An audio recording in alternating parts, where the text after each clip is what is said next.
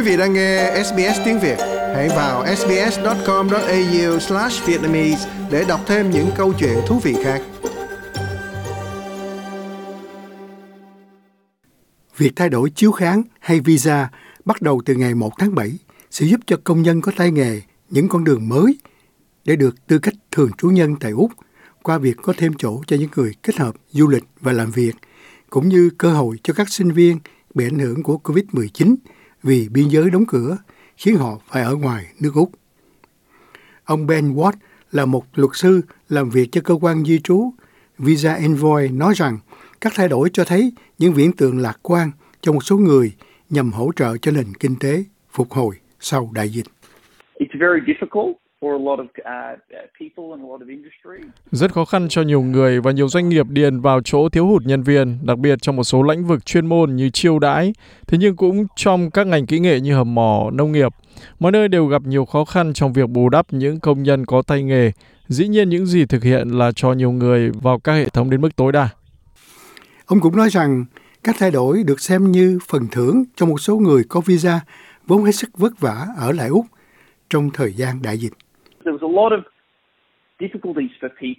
Uh, có nhiều khó khăn cho nhiều người ở đây với visa tạm thời trong thời kỳ Covid do có nhiều bất định vì nhiều người mất việc làm hay đóng cửa doanh nghiệp.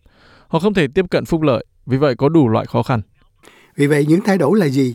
Người ta sẽ thấy dễ dàng hơn cho những người có visa 482 thiếu kỹ năng tạm thời để xin thường trú vĩnh viễn.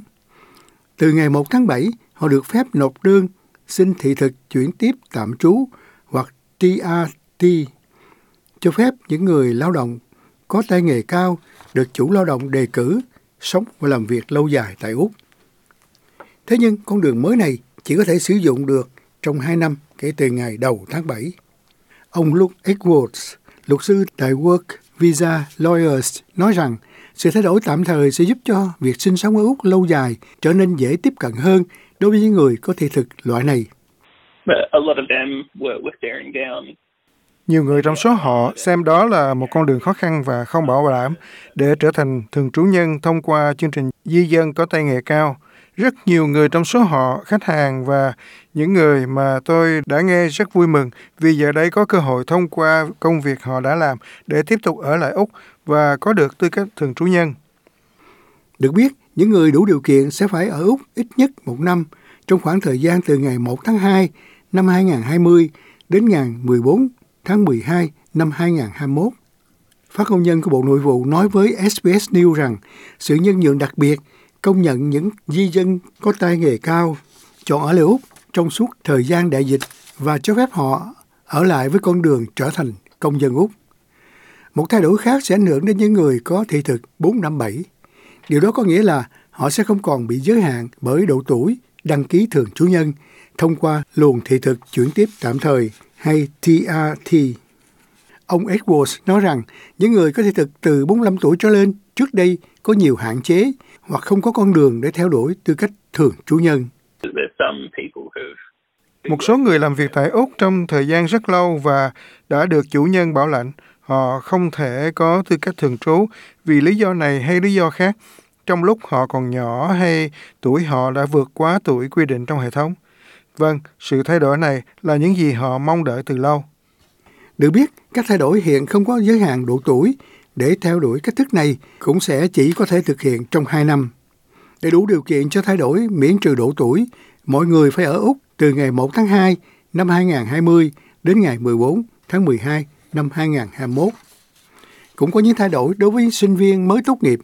Những người có thị thực tốt nghiệp tạm thời bị mất thời gian do hạn chế đi lại COVID-19 sẽ được phép nộp đơn xin thị thực thay thế. Để đủ điều kiện, mọi người phải có thị thực hợp lệ trong danh mục này hoặc trước đó đã có thị thực hết hạn vào ngày hoặc sau 1 tháng 2 2020. Họ cũng phải ở bên ngoài nước Úc kể từ ngày 1 tháng 2 năm 2020 đến ngày 15 tháng 12 năm 2021. Để biết dự luật được công bố với hy vọng rằng nó sẽ mang lại lợi ích cho khoảng 30.000 người có thị thực hiện tại hoặc trước đây.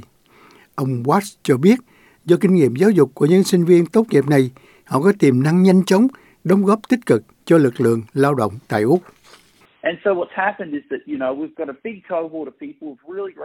Những gì xảy ra là chúng ta có một số người với tay nghề thực sự, những người có nền giáo dục cao của Úc lại không có cơ hội trụ lại với visa tốt nghiệp ở đây.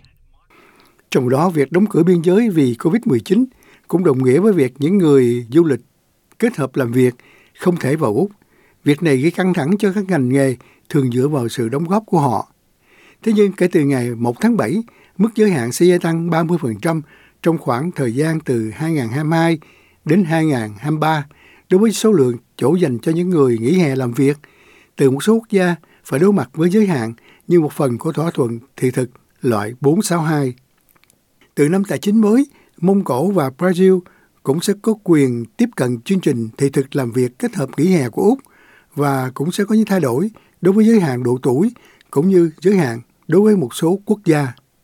Điều này bao gồm việc gia tăng giới hạn độ tuổi trong 5 năm đối với các công dân Ý và Đan Mạch từ 30 lên 35 tuổi. Like, share, comment. Hãy đồng hành cùng SBS tiếng Việt trên Facebook.